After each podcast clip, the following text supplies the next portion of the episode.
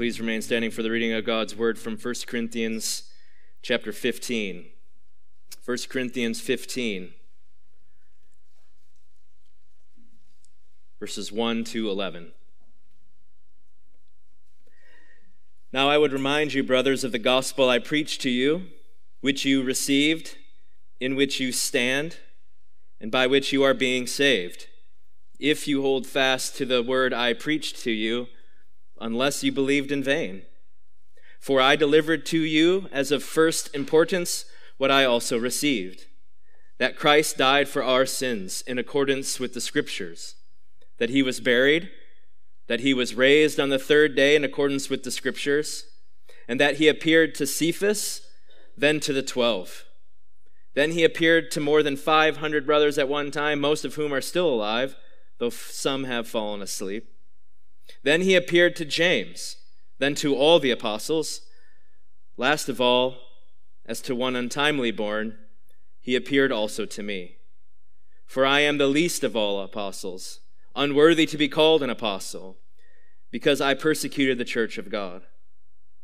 But by the grace of God, I am what I am, and his grace toward me was not in vain. On the contrary, I worked harder than any of them, though it was not I, but the grace of God that is with me.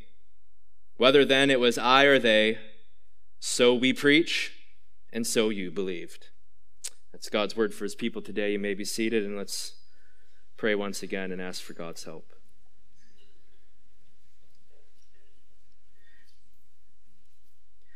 Father, on this Lord's Day, where we remind ourselves of the glory of the recovery of the gospel of grace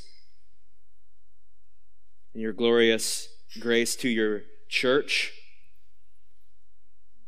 We pray that this day your Spirit would illuminate your word so that your people may be encouraged and strengthened and deepened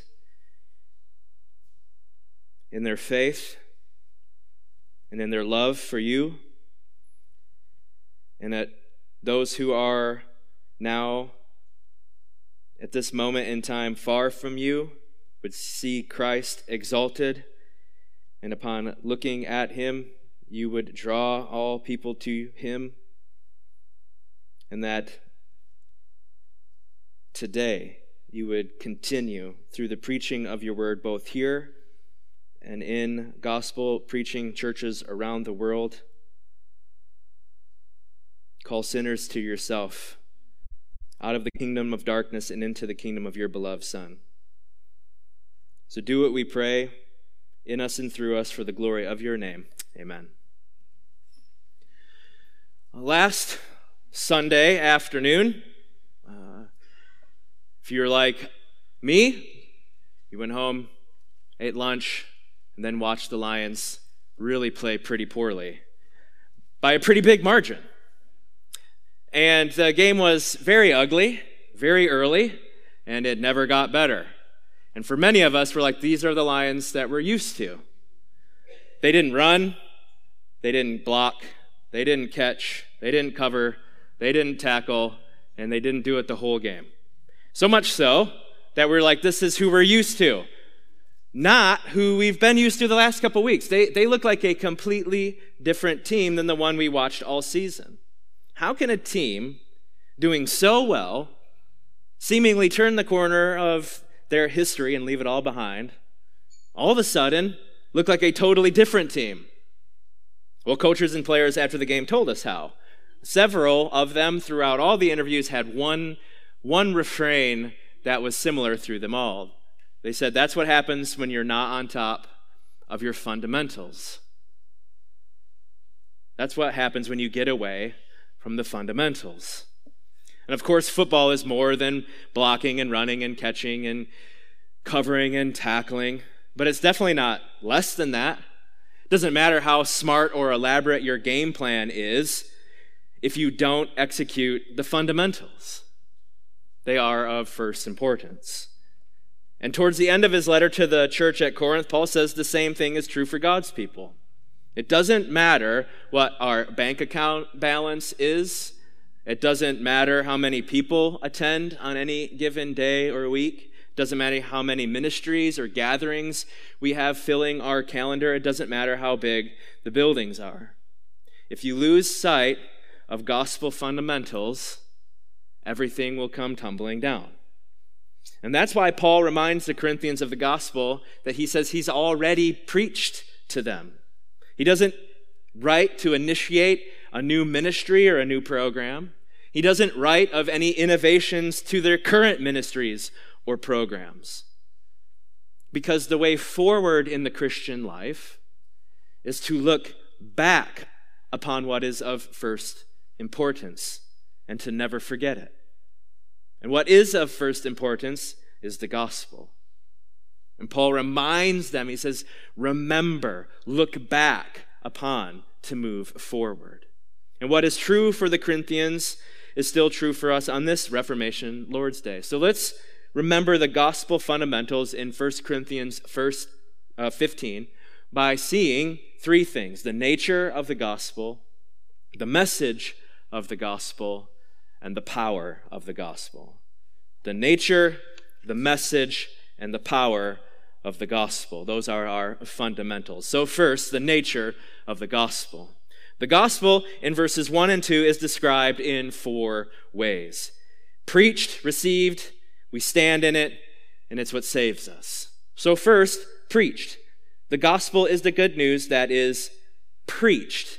And just like we always have that overwhelming sense to share good news to our friends and to our neighbors and to anyone who will listen rather than hide it, so the nature of the good news of the gospel is it's something to be preached, to be shared, to be proclaimed far and wide.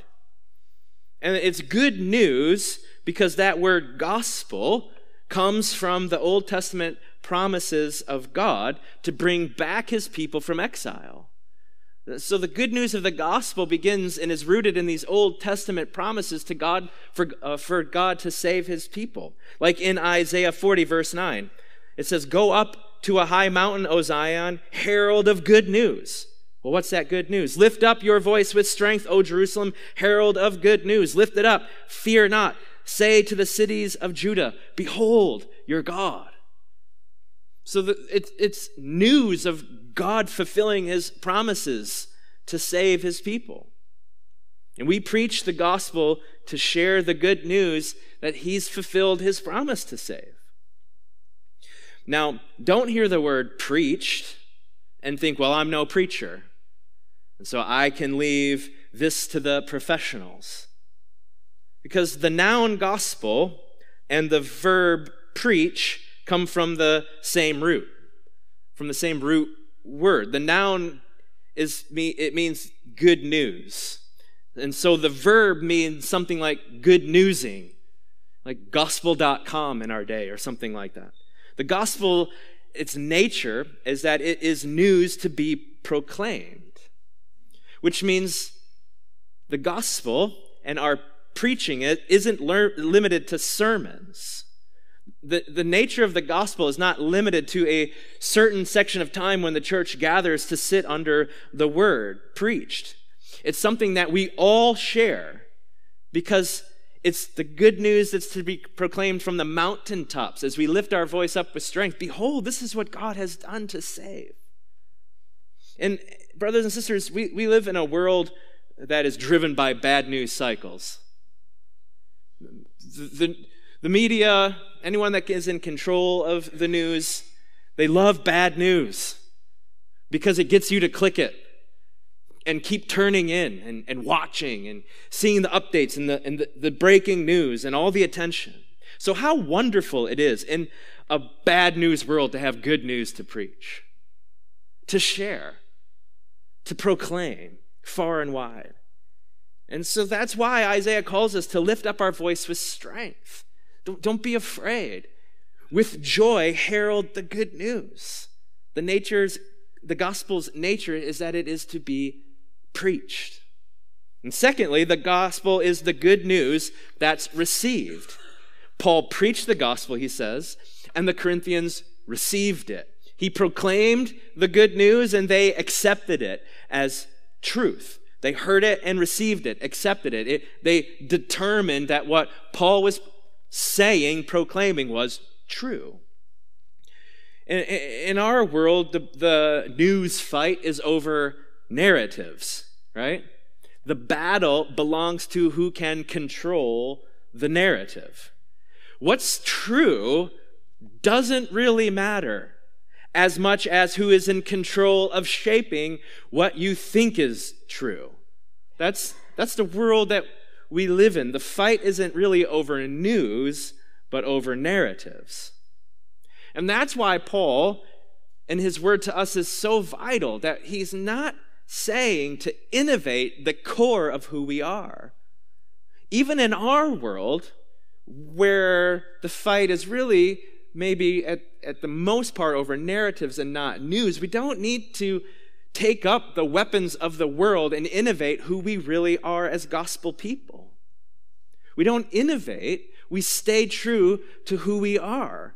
And the fundamental of the gospel is that it is God's power unto salvation. God doesn't give us the task to save people. We can't make people receive it, in other words. Our task is to faithfully proclaim the only message that can save. So it's the Holy Spirit who opens blind eyes, unstops deaf ears, softens hard hearts. That's the Holy Spirit's prerogative. Our job is to faithfully preach it.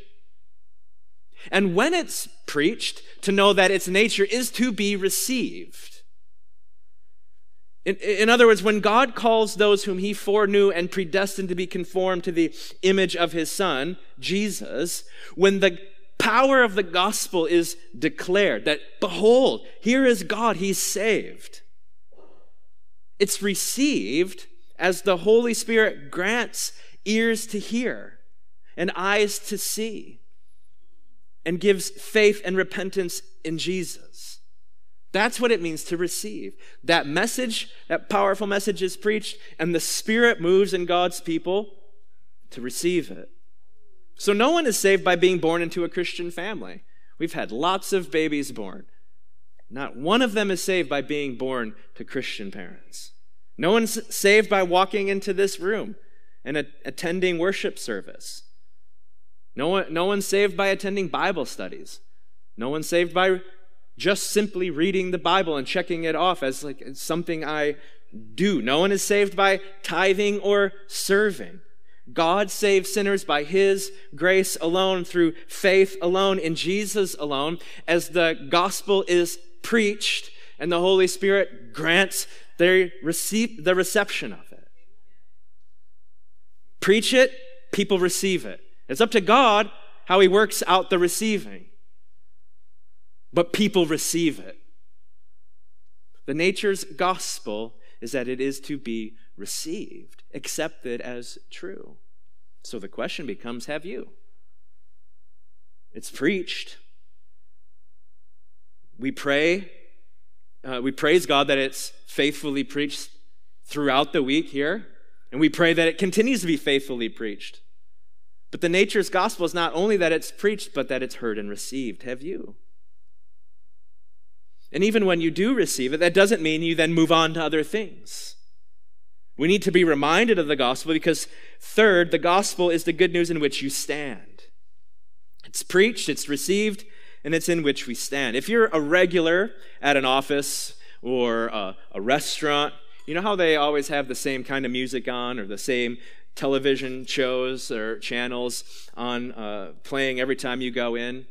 You know, like you enter an elevator, you know you're going to hear elevator music. You enter a business, you're going you're going to have whatever they, their preferred news station is. You enter a restaurant, especially some of my favorites, and there'll be sports on TV. Well, for a Christian, what must always be playing is the gospel. Every Every time someone encounters us, what's going on in the background is the gospel. Because the nature of the gospel is not that it's where we begin the Christian life. The nature of the gospel is it's how we keep on living the Christian life. And the word stand helps us understand this, like how we keep living the Christian life. It's not our activity. It's not frenetic pace of keeping up, of checking things off, of, of keeping a list of things that keeps me in the grace of God. It's not our doing that keeps us living the Christian life.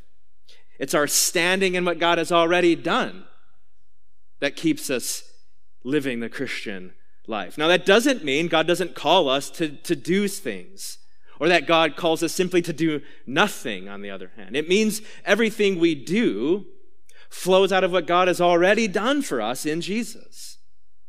This is the message of the back half of our series in Galatians that we just finished. Standing firm in the gospel is believing you don't live now for God's love and salvation, but now every day, because of what God has already done in Christ, we live from God's love and salvation because it's already ours in Jesus. So we do all have daily to do lists. And you do, whether you write them down or not. And maybe depending on what season of life you're in currently, you may have more things written down or, or maybe very few things. But if there's one thing that we all have on our list as Christian, it's this stand firm in the gospel. Stand firm. Old, young, lots going on in life, maybe not very much going on in life. If you're in Christ, we all have one item that's the same on each of our to do lists stand firm in the gospel. Because it tells us who God is and what He's done it tells us what God is doing right now and where things are headed. It tells us who we are, and it reminds us of our life's purpose in light of what God has done. And it reminds us of what is of first importance each day, both now and forever. So if you've received the gospel of grace, what we now do is stand firm in it. We stand in it. And so, five points don't get very far in your day before reminding yourself of the truth in which you must daily stand. And then let that good news play in the background all day long. Keep it on repeat. Have it be what's playing in the background. Because, fourth, the gospel is how God's people are being saved, are being saved. And throughout the New Testament, you'll find language like this God has saved. From before the foundation of the world, God saved his people. Then there's the gospel call and the call to repent and believe. The gospel's preached and then it's received. And yet we're still being saved. It's, it's how God is continuing to keep us as we wait for the last day, and we will be saved. Well, Paul here says the gospel is how God's people are being saved. The gospel is something for today. It's what we cling to, it's what we hold fast to. The gospel then isn't only the good news of what God has already done, it's also the good news of what God is doing and will do.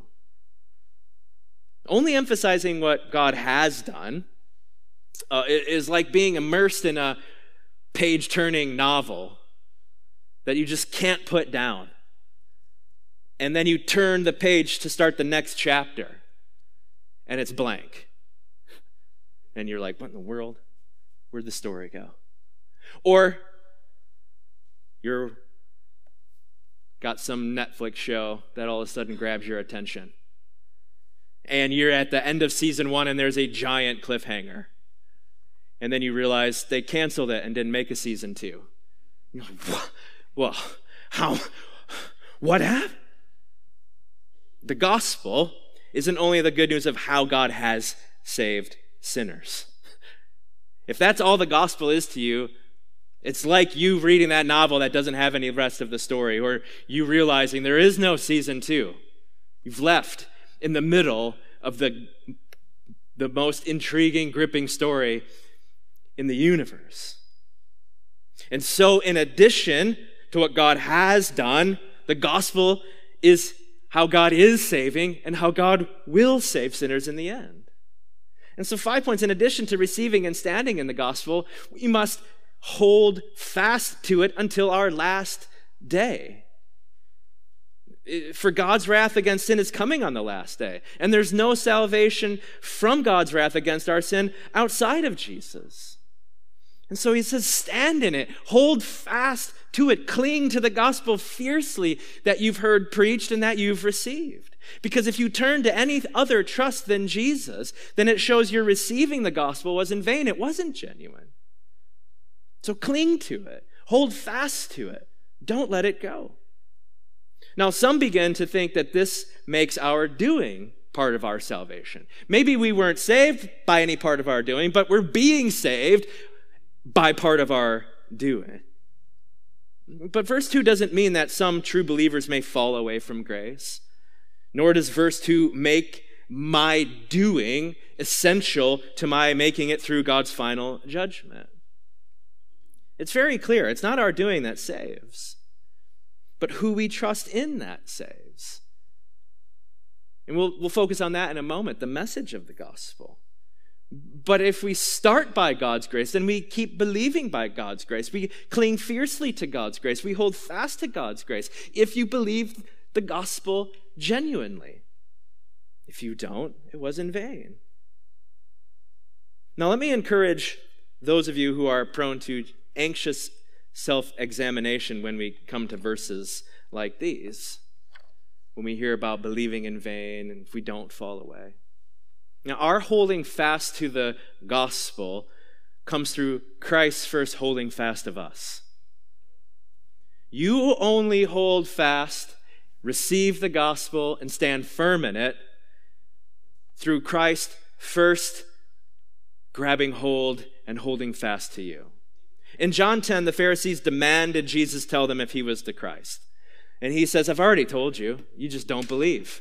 And you don't believe because you're not my sheep. And then he continues on in verse 27. He says, My sheep hear my voice, and I know them, and, and they follow me. I give them eternal life. Who started it? It's, it's God's gracious gift in Christ. And Christ says, I give them eternal life, and they will never per- perish, and no one will snatch them out of my hand. My Father who has given them to me is greater than all and no one is able to snatch them out of my Father's hand. And I and the Father are one. So if you genuinely receive the gospel as truth when it's preached, you're standing in it, and you're continuing to be saved by it, are not ultimately determined by you, but by God's grace alone. He's greater than anyone who can try and snatch you out of his hand. He's greater than your sin. It's God's grace alone. So your persevering in the gospel is only through God's gracious promise to preserve you in the gospel. In other words, true gospel receivers persevere to the end because Jesus preserves them to the end. And not one of his sheep will wander away, fall away, or get snatched away. And yet, and yet, we're still warned that only those who hold fast until the end will be saved. And again, that's not contradic- contradictory when we take a moment to think about it. Just as we were saved all by grace, so we are being saved all by grace.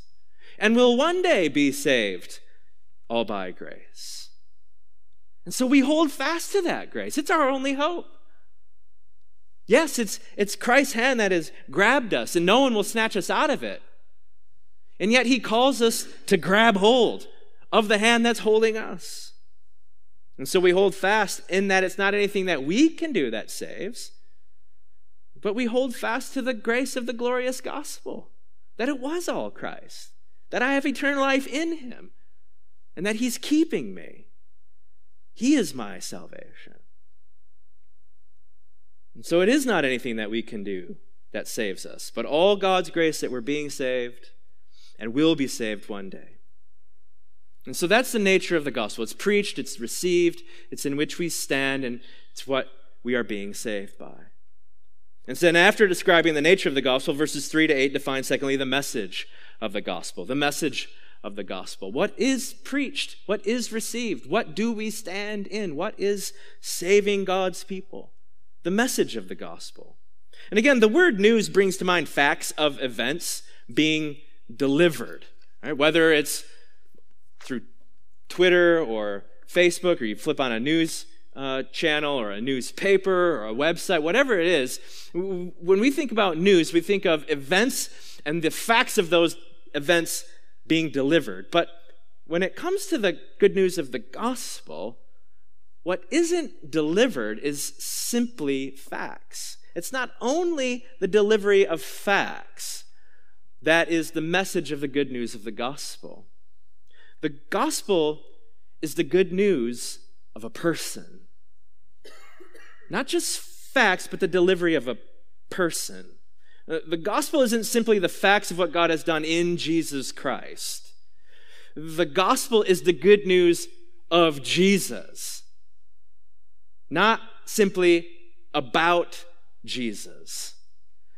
Now, th- this is, I was struggling all week to maybe summarize this helpfully in a short way. It is a huge subject because most of evangelical churches that we've grown up in had a tendency to preach about Jesus. Like, he did these things so that you could have these things. Rather than saying, here's Jesus, the fulfillment of all of God's promises. Here's Jesus, your salvation. There, there was a tendency to, to separate who Jesus is from the benefits of what he did for God's people. And so this is way more than one sermon, uh, more than even a series of sermons. And so I just commend to you uh, for more on this and what it means that the gospel is primarily Jesus, and we can't separate what he's done from who he is in the book uh, The Whole Christ by Sinclair Ferguson. It's not, it's a, it's a wonderful book. I attempt to read it every year. I read parts of it definitely every year. It's a, it's a fantastic book on the nature of the gospel. But listen to this quote, because I think Sinclair Ferguson helpfully uh, helps us see what it means that the message is not simply about Jesus or that God saves sinners through Jesus, but that it's actually our union with Jesus that saves. Because Jesus isn't a means to other things. Jesus is the thing. He is the gospel.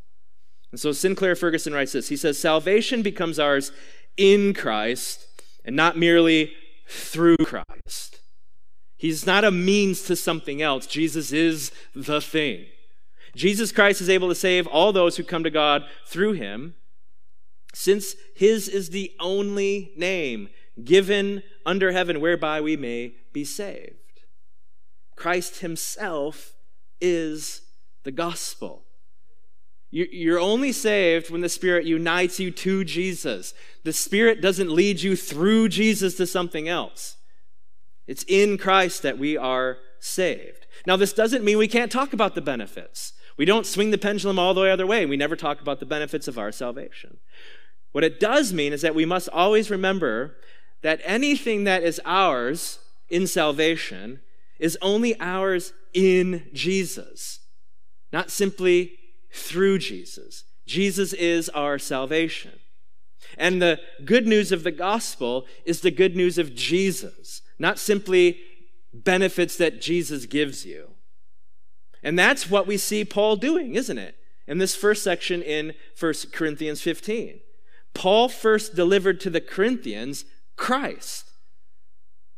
Listen to these verses and think about how you often hear the gospel presented, or maybe how you even think primarily about the gospel. Listen to how Paul points to Jesus, Jesus, Jesus, Jesus, Jesus throughout this whole thing and hardly talks about the benefits of salvation that so often uh, fill our gospel conversations. Look at this at beginning in verse 3.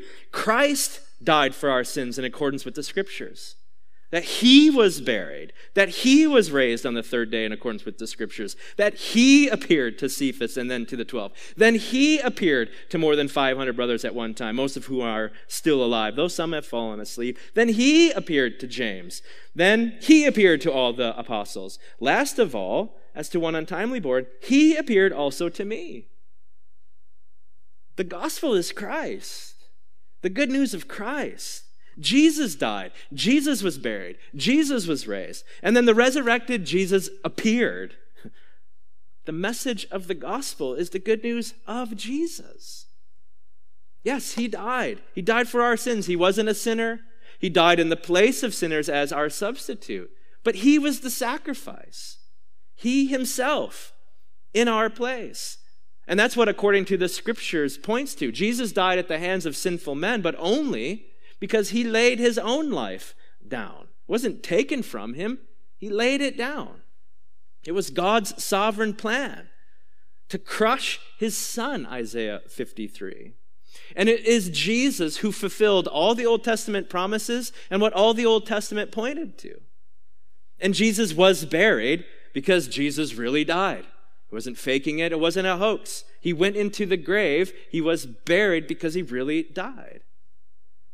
And this is how it's Jesus that is the message of the gospel. Because it's Jesus who paid the wages of sin. And God made Jesus to be sin on his people's behalf. And he died and went into the grave their sin deserved. But praise God, death could not hold Jesus. Death couldn't hold Jesus, for he was raised on the third day in accordance with the scriptures. And again, the main point, uh, passage I think Paul has in mind in 1 Corinthians 15 is Isaiah 53 here. Because it prophesied that even though the suffering servant would pour out his soul to death, he would then see. He would live and see his offspring. He would prolong his days and receive a portion with the many. The good news is the good news of Jesus. And Jesus often predicted his resurrection throughout his ministry, that on the third day God would raise him up. And so, yes, the message is, uh, the gospel message is that Jesus died for sinners. But never stop there. Because the gospel doesn't stop there. It's, and it's not just about the benefits that his death granted sinners, but that Jesus is risen. He's alive. He is reigning. He conquered sin and death which means all those who have been united to Jesus by the Spirit through faith have also been risen to newness of life. It is yours right now. If you are in Christ, you're seated with Him on high in the heavenly places. That is more true of you than you sitting in this room right now. If Jesus conquered death, then He's conquered it for all those who are united to Him.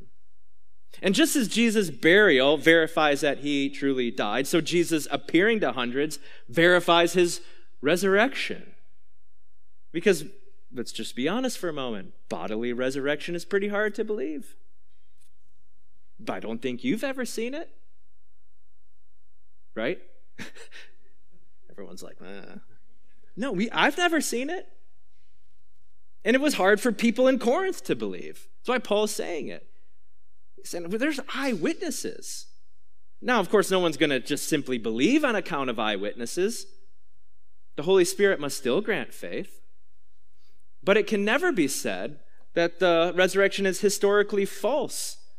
There were people when this was written that they could go talk to that would verify they were an eyewitness of Jesus' bodily resurrection. They could say the empty tomb's not a hoax. His body isn't somewhere. I saw it. Jesus being raised to life isn't a legend. Hundreds and hundreds of eyewitnesses saw the resurrected Jesus. That's why Paul puts it here. It verifies that yes, he lived and yes, he died. Yes, he was in the ground, but he is raised. He is risen, as he said. And because God raised Jesus, all those whose faith is in Jesus have been raised with him to newness of life. That's the message of the gospel. It's the message of Jesus, not just a bunch of stuff Jesus gets you but Jesus. And on this Reformation Lord's Day, we then highlight what isn't part of the gospel message. You doing anything. What's of first importance? Jesus died. Now you got to go do a whole lot of things.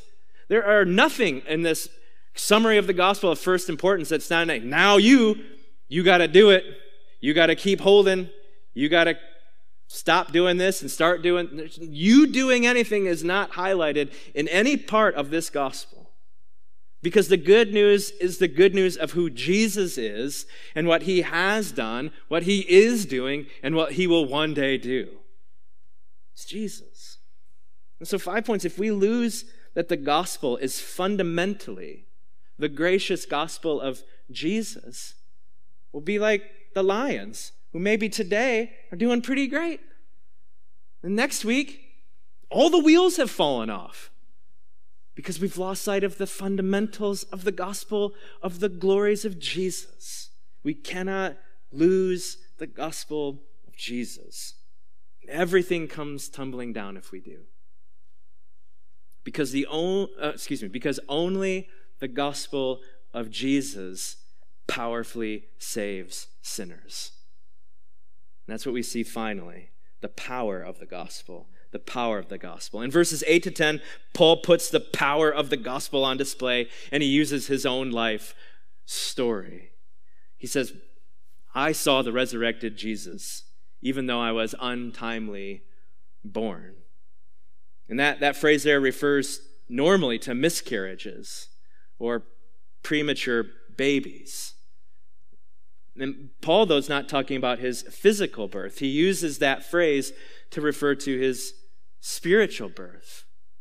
And of course, in those days, we don't have all the technology that we have today, where often healthy babies wouldn't make it, let alone ones that are premature. And so, what Paul is doing is he's saying the gospel of grace powerfully fell on me in spite of the fact that there was no human reason for God to be gracious to me. There is no reason that I am alive in Christ right now. There, in, in fact, not only am I totally unworthy, I'm the least of all apostles because I hated God. So the fact of his total unworthiness to receive God's call to life in the gospel, Paul puts on display as a vivid picture of the power of the gospel. It wasn't me. It wasn't my birth. It wasn't what I was doing. And verse 9 proves it. He says, It's not only that I was just simply unworthy, I was totally against the gospel. It wasn't like Paul needed a little nudge, like he was 50 50 and just needed a little, and he'd be there with Jesus. Paul says, I wasn't even 99 1. He says, I was 100% against Jesus, so much so that I was killing Christians and persecuting Jesus' church. I would have done everything in my power to destroy the gospel. But God. The only reason Paul says he's in the position that he's in is because of the power of the gospel of grace. Look at verse 10. He says, But by the grace of God, I am what I am.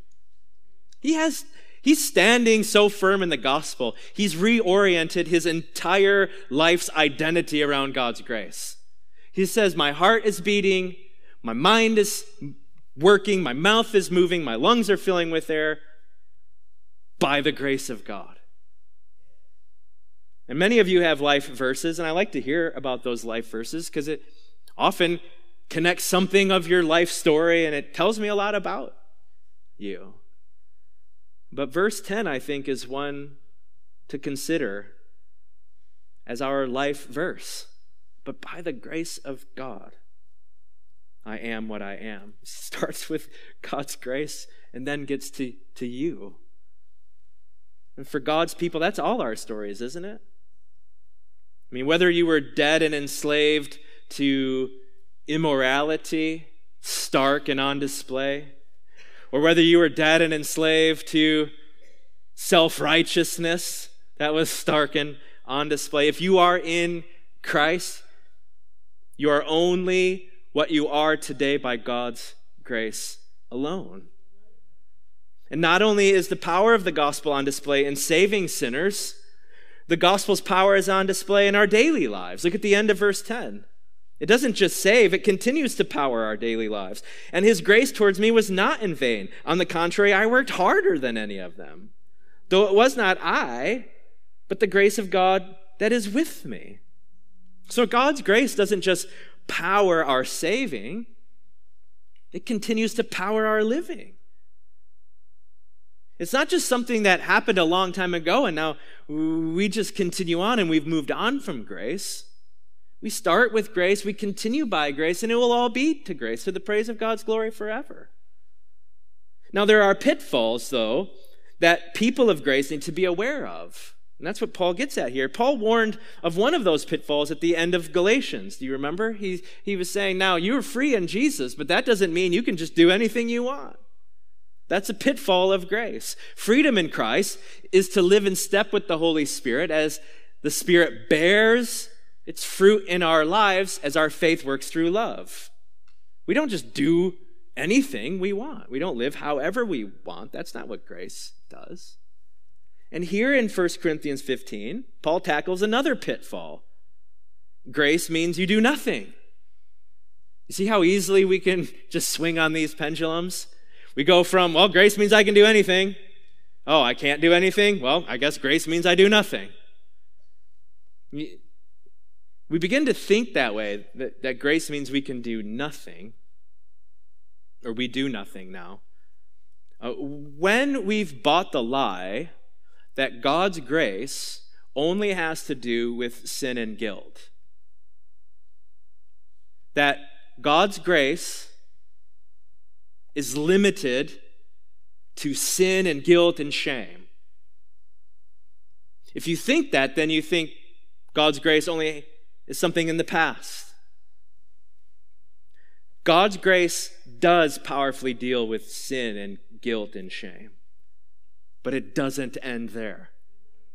God's grace continues to powerfully work in and through those who have genuinely received the gospel.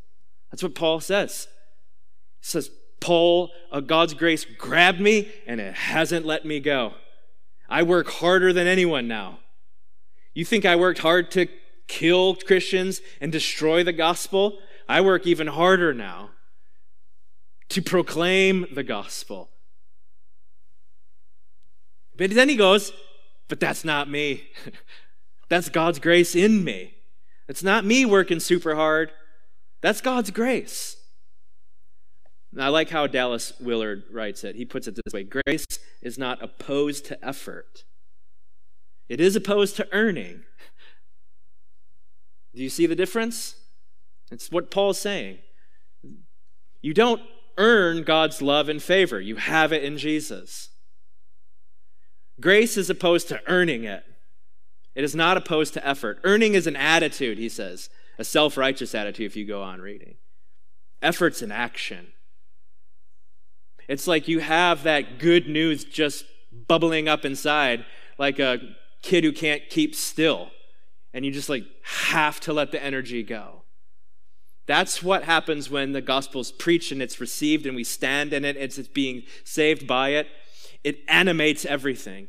It's our, it animates our thinking, our feeling, our talking, our living by grace. We work harder than anyone, but it's not us who works, but God's grace in us. The gospel so powerfully changed Paul. It not just it not only changed his past, it also changed his present and his future. Do you see grace like that? Does the grace of God that powerfully saved you continue to powerfully orient your life around the gospel and glory of Jesus today. That not only are we a, a gospel centered church, a gospel believing people, we're a gospel preaching people, a gospel living people. Does the gospel of grace not just shape your past, does it shape your present because you're united to Jesus? So it's no longer you who live, but Christ who lives in you. To not lose the gospel fundamental of grace is to never believe that, the gra- that grace is just about the past, but to remember it's about the past and the present and the future. That it's grace that has saved us, that it's grace that keeps us, and that it's grace that keeps us unto the end. And so, friend, I don't know why you're here. I don't know what brought you here. But the gospel of Jesus has been preached this morning, and it calls everyone everywhere to receive this good news by faith in Jesus Christ.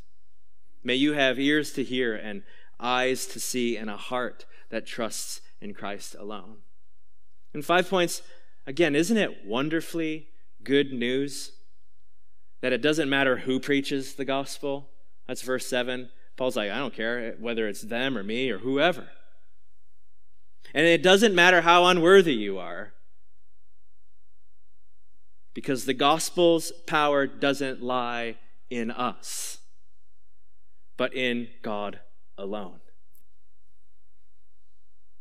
That He doesn't even leave one minute percentage of it up to you, because the gospel is the gospel of Jesus.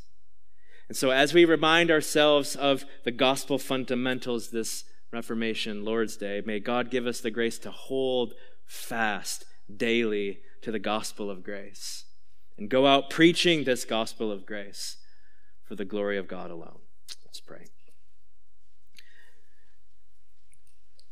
Father, I, I pray more and more that we would never move on from the gospel. That we wouldn't swing the pendulum too far either way and we might veer off the gospel of grace road into these potential pitfalls that lie everywhere. That we would see that it's all you, and yet you call us to hold fast. That it's, that it's all you, but you call us to live in that grace daily. And so I pray more and more that we would remind ourselves of the gospel daily that it would be what is playing on background throughout the day, that we would see its power continue to be active in us and making us more like Jesus. And that as we gather this morning around the grace of the gospel, that you would now scatter us to our neighbors in the nations with the power of the message of the gospel, so that more and more would worship you with us now and forever, all by grace. Father, we praise you that we are what we are, all by your grace alone. And we pray now that as we leave and move into our week, that you would put on display in us and through us the glorious riches of your grace, so that you, both now and forever, would get all the glory, we pray. Amen.